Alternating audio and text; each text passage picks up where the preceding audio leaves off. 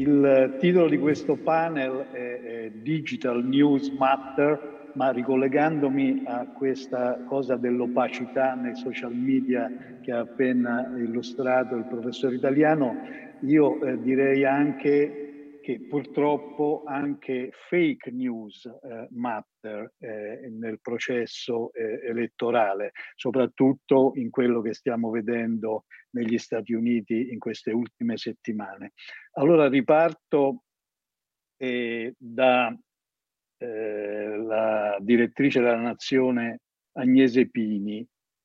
come direttrice di, di un grande e tradizionale quotidiano che ovviamente è al passo con i tempi, ma è sempre eh, un quotidiano eh, ehm, che ha una sua storia, i suoi lettori, eccetera. Lei ha notato eh, che le fake news abbiano influenzato sia l'elettorato sia il lavoro del, de, degli stessi giornalisti del suo quotidiano e nel caso che misure si possono prendere da parte dei giornalisti e di un direttore o di una direttrice di un giornale contro le fake news? Eh, allora, intanto volevo solo dire una cosa rispetto all'opacità dei social network, cioè eh, dietro questa affermazione verissima c'è però anche un grande equivoco che sta proprio alla base della nascita dei social network e in parte anche del web, cioè del fatto che questo rapporto diretto, cioè l'illusione di, questa, di questo rapporto diretto che i social danno anche con il VIP o l'autorità o il politico o chi tradizionalmente in un mondo analogico, novecentesco era tanto lontano da noi che improvvisamente diventa la nostra portata in un rapporto orizzontale, no, paritetico, eh, sia anche sinonimo di veridicità, cioè è tutto così diretto, quindi è anche tutto molto più vero perché non è intermediato. Questa è una grandissima fake news e mi ricollego eh, a, a, alla domanda. Cioè, la prima fake news è questa, eh, l'intermediazione che c'è, lo, lo, spiegavano bene gli interventi vostri, che sono molto più eh, eh diciamo, eh, eh, scientifici e accademici della mia, della mia, lettura, che è un po' più giornalistica, quindi inevitabilmente meno fondata su, su, su analisi eh, scientifiche. però ecco, c'è, c'è un'intermediazione fortissima nell'utilizzo dei social, forse ancora maggiore di quella che c'è nella carta stampata e nei media tradizionali. Vi faccio solo un esempio eh, rapidissimo. Nei media tradizionali, cioè nei quotidiani di carta, i social network sono approdati un, a, a, livello gestionale come una propagine del marketing, cioè quando i social sono entrati nei giornali, la gestione dei social era affidata a livello aziendale ai cervelli del marketing, non a quelli dei media, del, del, del, del giornalismo puro. Eh, questo dice molto perché eh, il social è soprattutto marketing e come chiave marketing viene utilizzato anche eh, in politica, cioè in chiave di propaganda, è un, uno strumento di propaganda fortissimo. In questo senso però i giornali si trovano davvero a vivere una grossa crisi vocazionale, cioè a non capire più qual è la loro voce e come si inseriscono all'interno di questo magma eh, in cui siamo immersi. Perché? Perché, e questo l'abbiamo visto anche, torno a ricollegarmi alle ultime elezioni amministrative, il vero caso mediatico, la famosa polemica che però tiene banco, accende riflettori, fa arrabbiare tutti, fa discutere tutti, della campagna elettorale che fu una frase eh, di Gianni rivolta alla, alla sua competitor Ceccardi quando disse che era il guinzaglio di Salvini, no? gli uscì questa frase che tenne molto banco, poi intervennero tutti, si arrabbiarono tutti, eh, ne scrissero tutti, si fecero tutti intervistare su questa frase che suscitò un grande clamore. Bene, questa frase non è uscita sui giornali né sulle tv, è uscita dai social. Allora è questo il vero vulnus per i giornali, per, la, per i media tradizionali, cioè non siamo più noi che veicoliamo l'opinione, cioè il dibattito che, eh, caldo non viene più veicolato dai media tradizionali, ma viene veicolato dai social network e i media tradizionali si trovano fuori a guardare, a ricevere, a tornare su, sul dibattito, poi magari anche a ampliarlo e a starci sopra, ma non riescono più a veicolarlo, a crearlo. Cioè, se il giornale deve fare servizio, quindi offrire dati, fatti, eh, testimonianze vere, certificate, approvate, però il giornale nasce anche per fare poi dibattito e opinione e in questa fase storica il giornale tradizionale non riesce più a farlo perché è soppiantato dai social network. Io ricordo mi affacciavo alla professione giornalistica, ero davvero agli inizi, ma l'ultimo grande eh, momento in cui un giornale ha fatto opinione, e non entro nel merito politico de- della, della cosa in sé per sé, ma ricordo le famose dieci domande di Repubblica, appunto senza addentrarmi a Berlusconi, ve le ricordate, dal 2008 mi pare. Insomma, sono passati più di dieci anni. E lì abbiamo ancora un esempio classico di giornale di carta, perché dieci domande furono pubblicate su un giornale di carta, che fa dibattito, cioè veicola un dibattito di cui poi tutti parlano, fa opinione, si scatena un eh, evento complessivo di massa in cui anche altri giornali sono costretti a parlarne, le persone ne parlano, le televisioni ne parlano, il Parlamento ne parla. E, e per chi dirige un giornale, nel mio caso, cioè la, la massima ambizione è riuscire a fare una cosa del genere, no? cioè a creare un movimento d'opinione. Questo fanno, farebbero, facevano i giornali. Eh, oggi però noi siamo eh, decisamente comprimari in questa possibilità di creare opinione. E poi siamo di nuovo al punto, l'opinione, il fare dibattito e creare opinione ha un impatto vero sul paese reale, il voto, le urne, le elezioni? Non si sa, le ultime elezioni ci dicono di no, ma la verità vera è che oggi nel 2020 questo lavoro, cioè l'opinione, il dibattito, eh, il, il, confronto si è spostato, purtroppo lo dico da, da amante, sostenitrice e direttrice di un media tradizionale, di un media ancora novecentesco, si è spostato da, dal media tradizionale al social network. Il media tradizionale si trova purtroppo eh, a rincorrerlo e, e ancora non ha capito qual è la chiave giusta per tornare a fare questa intermediazione buona, c'è la stessa intermediazione che c'è anche nei, nei, social network, che c'è inevitabilmente nei giornali, ma che nei giornali comunque è più trasparente perché è più dichiarata. Voi lo sapete che quando prende, vi affidate a un media tradizionale quell'intermediazione è dichiarata, è, è ufficiale, è comprovata.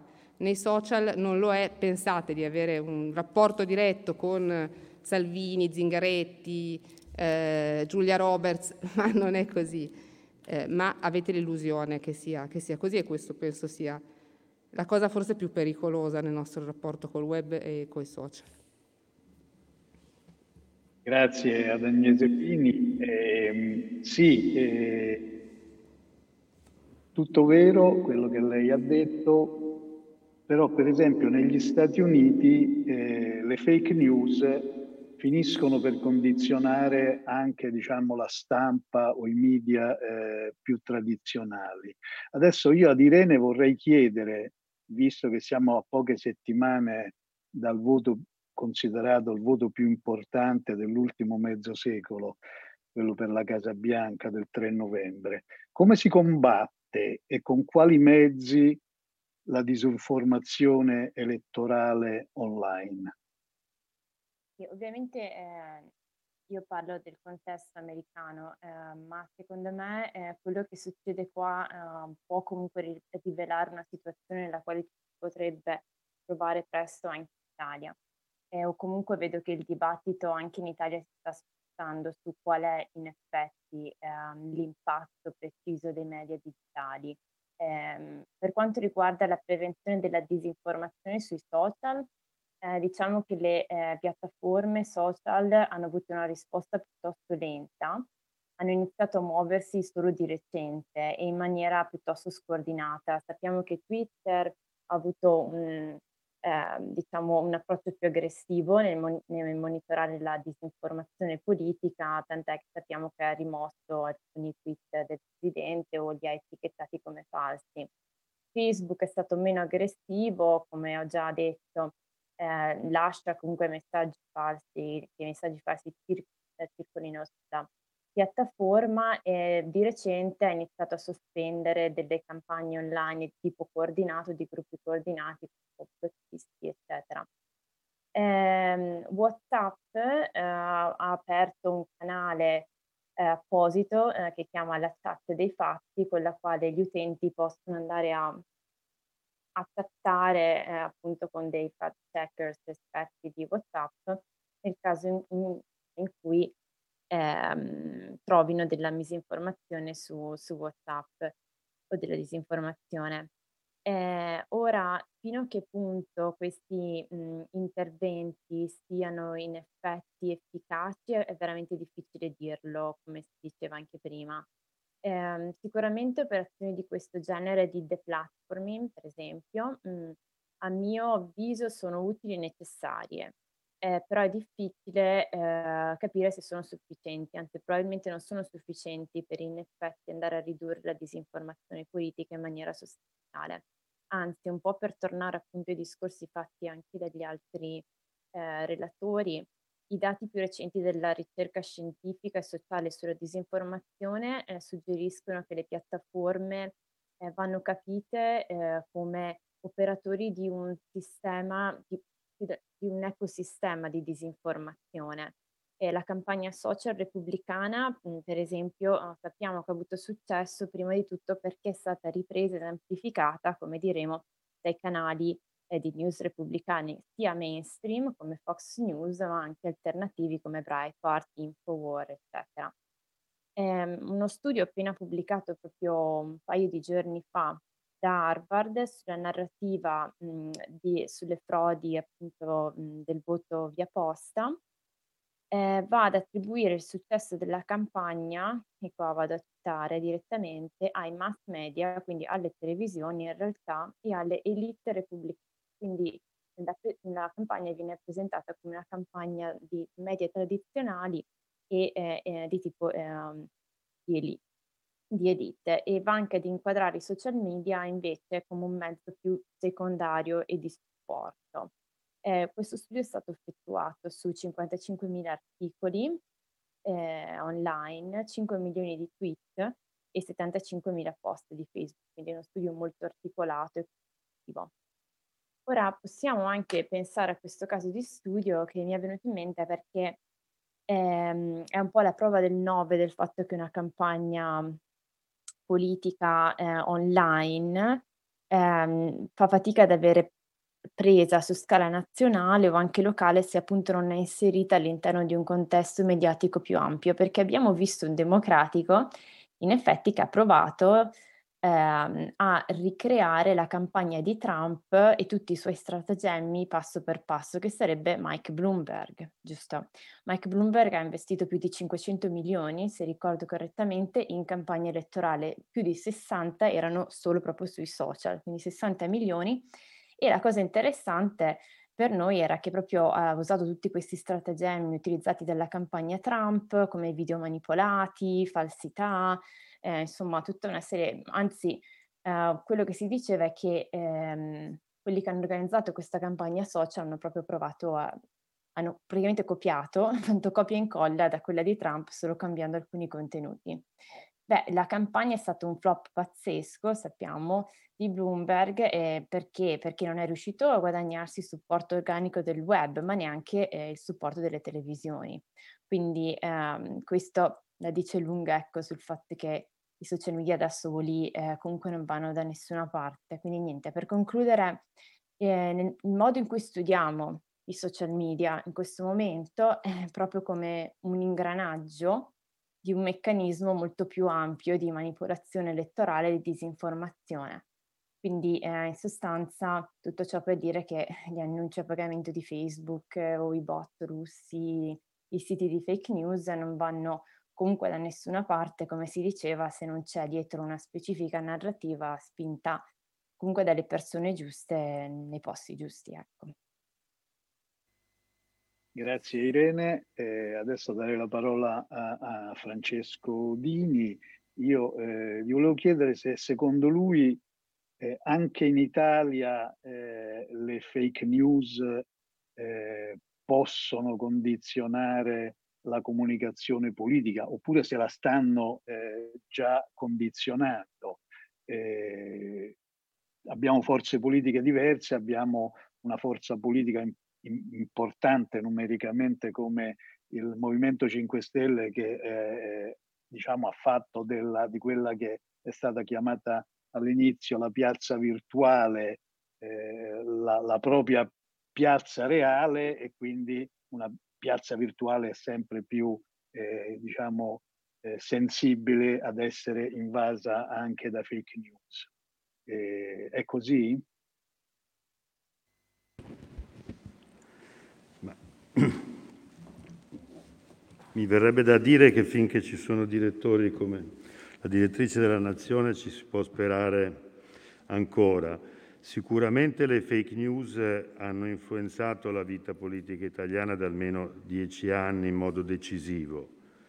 Eh, però queste sono Bisogna sempre stare, secondo me, attenti. Sono, sono onde lunghe, è vero, ma, ma, ma, sono meno lunghe, diciamo, delle, delle grandi culture politiche novecentesche. Insomma, la rappresentanza in politica del cattolicesimo democratico ormai ha più di un secolo di vita, la rappresentanza dei movimenti socialisti o socialdemocratici ancora di più. Eh, quindi non è detto che, che, questo, sia, questo fenomeno sia qualcosa che eh, si consolidi.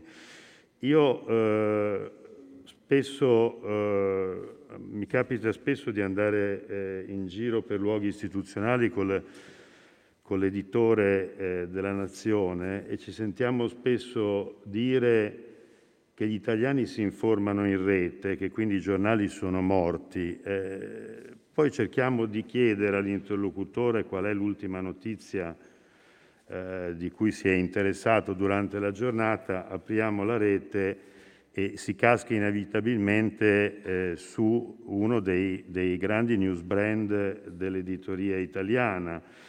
Eh, quindi c'è questa confusione che si fa spesso fra eh, social network, che esprimono emozioni e che sono destinatari da parte di forze politiche di messaggi quasi sempre fake che soddisfano quelle emozioni e diciamo l'informazione di qualità che in rete raggiunge guardate sentivo l'intervento del professore prima e io credo che però vada fatta una riflessione, cioè questi 50 milioni eh, di utenti sono raggiunti attraverso la rete e Facebook eh, o gli altri social o TikTok non sono la rete. Quindi questa accelerazione, se pensate all'accelerazione della readership dei giornali tradizionali nei loro siti e anche attraverso gli abbonamenti alle copie digitali che c'è stata durante il lockdown, Beh, è la rete che produce questo effetto. I video dei siti di informazione italiani, eh, per non parlare di quelli del New York Times, che sono i migliori in termini di qualità video di informazione al mondo, messi insieme raggiungono gli stessi utenti eh, che eh, raggiunge eh, Google eh, sul web con i suoi video. Eh, quindi Secondo me vanno distinte bene le cose. Io credo che eh, le, sicuramente le fake news abbiano influenzato in modo decisivo la politica italiana, però eh, c'è risposta e risposta. Si può rispondere, come dicevo prima, adattando la propria storia politica o ripartendo da zero o eh, addirittura con un elogio dell'assenza di memoria come è nato il Movimento dei 5 Stelle e, e si può adeguarsi a tutto questo oppure si può continuare a fare informazione di qualità, utilizzare al massimo la potenzialità della rete, trasformare i propri media eh, all'interno dell'ecosistema digitale e renderli più vicini sicuramente un target che non è quello tradizionale dei giornali, è sicuramente un target più giovane, per cui bisogna capirlo, bisogna anche fare informazione rivolta a loro, ma non per questo deve essere fake, non per questo deve essere un'informazione che viaggia solo sull'onda dell'emozione e non dell'opinione. Grazie Francesco. Allora abbiamo ancora, credo, un 10 una decina di minuti, quindi eh, prima di concludere do la parola agli ultimi due eh, relatori. Alla professoressa Bracciale eh, vorrei chiedere, si, si parla molto di populismo comunicativo, anche quando si parla di fake news. Ecco, quanto conta e quanto influisce sulle scelte politiche il cosiddetto populismo comunicativo? Grazie per questa domanda molto stimolante e molto interessante.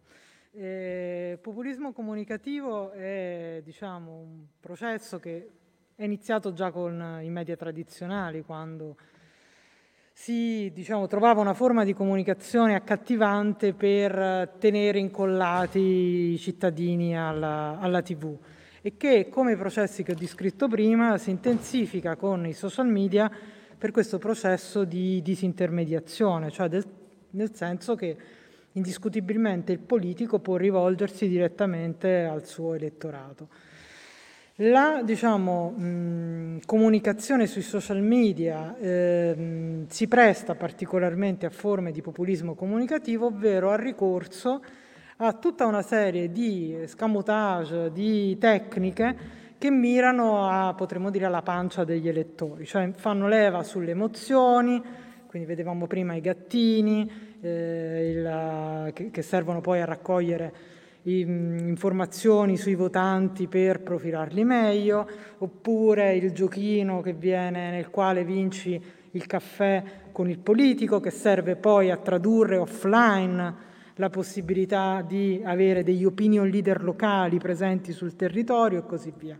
In cosa si sostanzia? Beh, in alcune caratteristiche fondamentali che fanno leva su tecniche diciamo, di emozionalizzazione del pubblico da un lato e dall'altro lato, specialmente nel caso di alcuni populismi sia di destra che di sinistra, nel cavalcare una ondata di tipo ideologico, eh, quindi la costruzione del nemico, eh, quindi dell'altro, della divisione tra noi e loro come un altro contro cui dobbiamo combattere. Molto spesso queste battaglie per l'ecosistema che vi descrivevo prima si svolgono online, perché online puoi avere eh, diciamo una certa visibilità delle, delle, parti che si chiamano in causa, quindi a Izzo una volta una parte, un'altra volta ne Izzo un'altra, oppure nell'attacco tipico dell'anticasta, io sono parte del processo politico, ma dico che gli altri che sono politici eh, non sono bravi a governare il popolo, che non tengono conto delle esigenze del popolo e così via.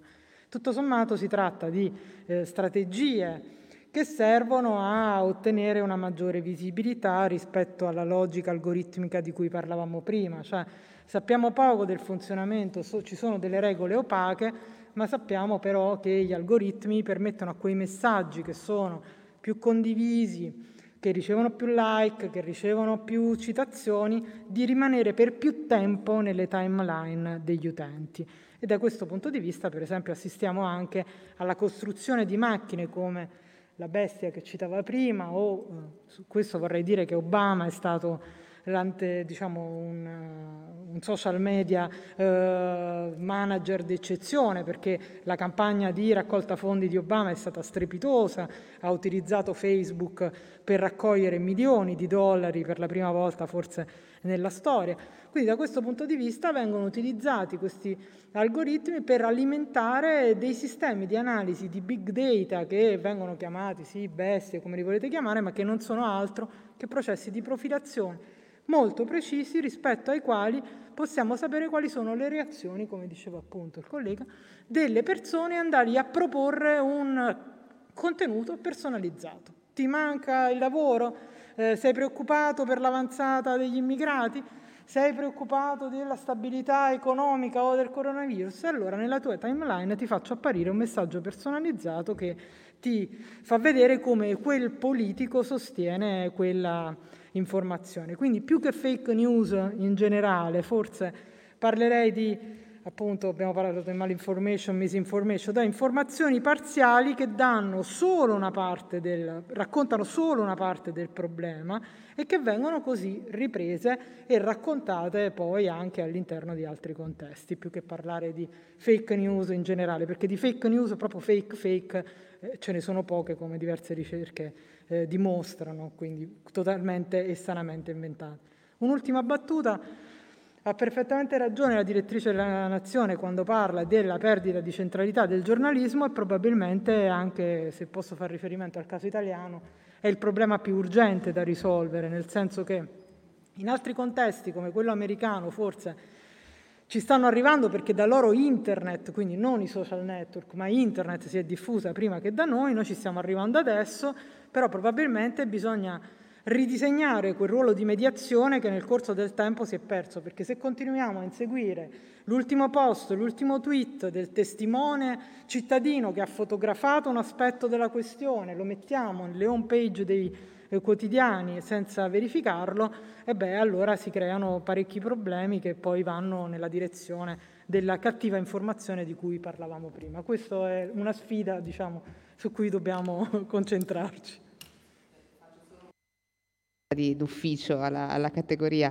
I, I, giornali tradizionali comunque con la G maiuscola, il lavoro di verifica e di intermediazione anche rispetto appunto ai social e alla foto postata dal cittadino continuano a farla con i limiti che abbiamo storicamente da sempre, ma insomma... Perché spesso non c'è tempo. E spesso non c'è tempo, però io devo dire che eh, i, i, giornalisti, i giornalisti anche italiani hanno una professionalità tale per cui ancora nei giornali tradizionali, soprattutto dove queste professionalità possono trovare anche il giusto, giusta, lo giusto spazio, i giusti compensi, la giusta posizione, riescono a fare molto bene questo necessario lavoro. Io sono assolutamente d'accordo, dico solo che il giornalismo si deve spostare verso l'approfondimento, verso le dieci domande di cui si parlava prima, piuttosto che inseguire le dichiarazioni spontanee che di volta in volta emergono su TikTok, su Facebook, su Twitter. Quindi mi spiego meglio perché era questo ovviamente Adesso, il mio pensiero. Su questo sono assolutamente d'accordo.